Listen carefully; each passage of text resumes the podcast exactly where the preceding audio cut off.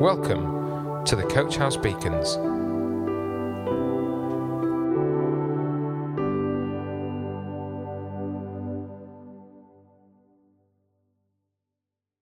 Hello, welcome to today's Beacon. Right now, life might seem very difficult. It definitely does for me. Being a teacher, I had to tear up all the plans I did have for the next term less than a week before that term started. I then wasn't given enough information to start planning the lessons I would need to be teaching until the term had already started. Add to that, each lesson is taking over an hour to replan in an online format, but we still have 21 teaching hours in a week compared to 4 hours in which we're meant to plan. And the goal goalposts are changing even as we're teaching, leading to us being told off for things we've done because we weren't given the proper information. You might be able to imagine what a tricky position teachers are finding themselves in. I know that we aren't the only profession that's found themselves in a tricky position, and many have been trickier. But it suddenly seems that just as it felt we were coming out of the woods, we were very much put back into them. The first lockdown, people tried to make bread or get fit or get the house sorted, but by now we're just trying to survive. So, what do we do when it feels like the pressures of life are too much to bear and we're being overcome? What do we do when we feel like our job is too hard and we're not good enough, or that we can't do this isolation anymore? This week definitely made me think of the passage of Scripture We are hard pressed on every side, but not crushed, perplexed, but not in despair. This feels like what we've been going through over the last few months. There's been a lot of pressure from being isolated, being restricted, our jobs changing, our lives changing almost beyond recognition. This passage was written in a letter from Paul to the church in Corinth. If we read a bit more of the passage, we get more of a picture of what they were going through. 2 Corinthians 4, verses 5 to 18 say, For what we preach is not ourselves, but Jesus Christ as Lord, and ourselves as your servant for Jesus' sake. For God, who said, Let light shine out of darkness, made his light shine in our hearts to give us the light of the knowledge of God's glory displayed in the face of Christ. But we have this treasure in jars of clay to show that this all surpassing power is from God and not from us. We are hard pressed on every side, but not crushed, perplexed, but not in despair, persecuted, but not abandoned, struck down, but not destroyed we always carry around in our body the death of Jesus, so that the life of Jesus may also be revealed in our body. For we who are alive are always being given over to death for Jesus' sake, so that his life may also be revealed in our mortal body. So then, death is at work in us, but life is at work in you. It is written, I believed, therefore I have spoken. Since we have that same spirit of faith, we also believe and therefore speak, because we know that the one who raised the Lord Jesus from the dead will also raise us with Jesus and present us with you to himself. All this is for your benefit, so that the grace that is reaching more and more people may cause thanksgiving to overflow to the glory of God. Therefore, we do not lose heart. Though outwardly we are wasting away, yet inwardly we are being renewed day by day.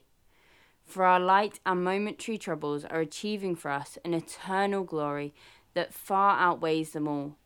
So we fix our eyes not on what is seen, but on what is unseen, since what is seen is temporary, but what is unseen is eternal. This passage tells us of all the Corinthian church are going through hard pressing, perplexing, persecution, and striking down we can be grateful that at least we don't have to suffer physical persecution in the way they did. They would have suffered beatings and imprisonment and even death.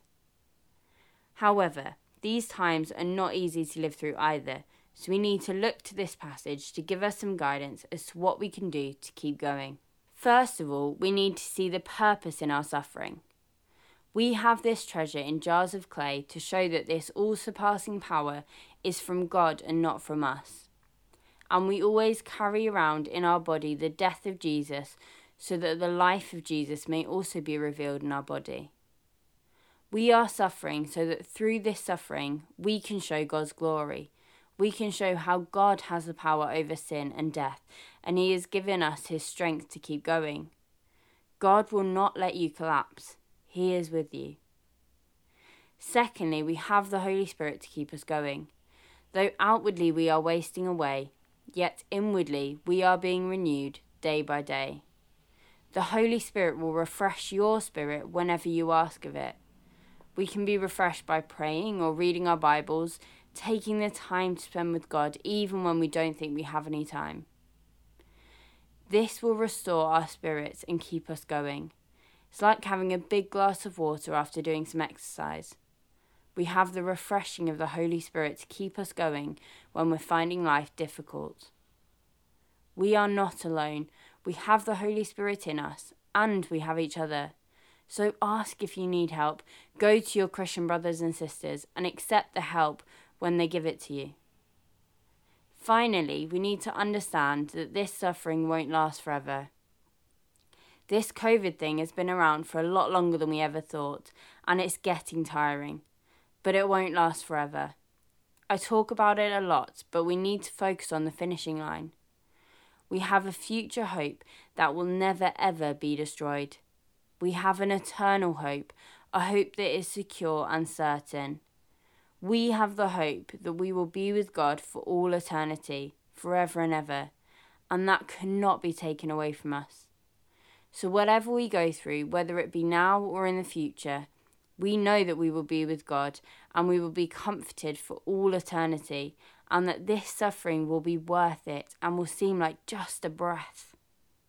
So we fix our eyes not on what is seen, but on what is unseen, since what is seen is temporary, but what is unseen is eternal. Fix your eyes on what is eternal. Fix your eyes on Him. So keep on trucking, keep going, we can make it.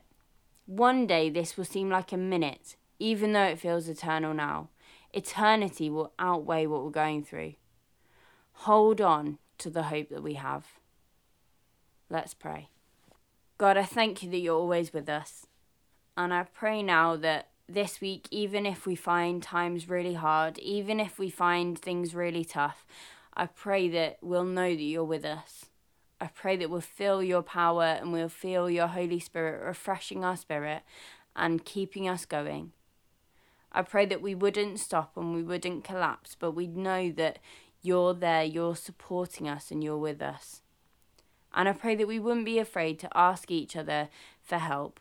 I pray that we'd be quite happy to go to our Christian brothers and sisters and accept the help they give us. In Jesus' name, Amen. Coach House Beacons, the Coach House Church Daily Devotional. To find out more, join us on Facebook, Instagram, or on our website at www.coachhousechurch.org.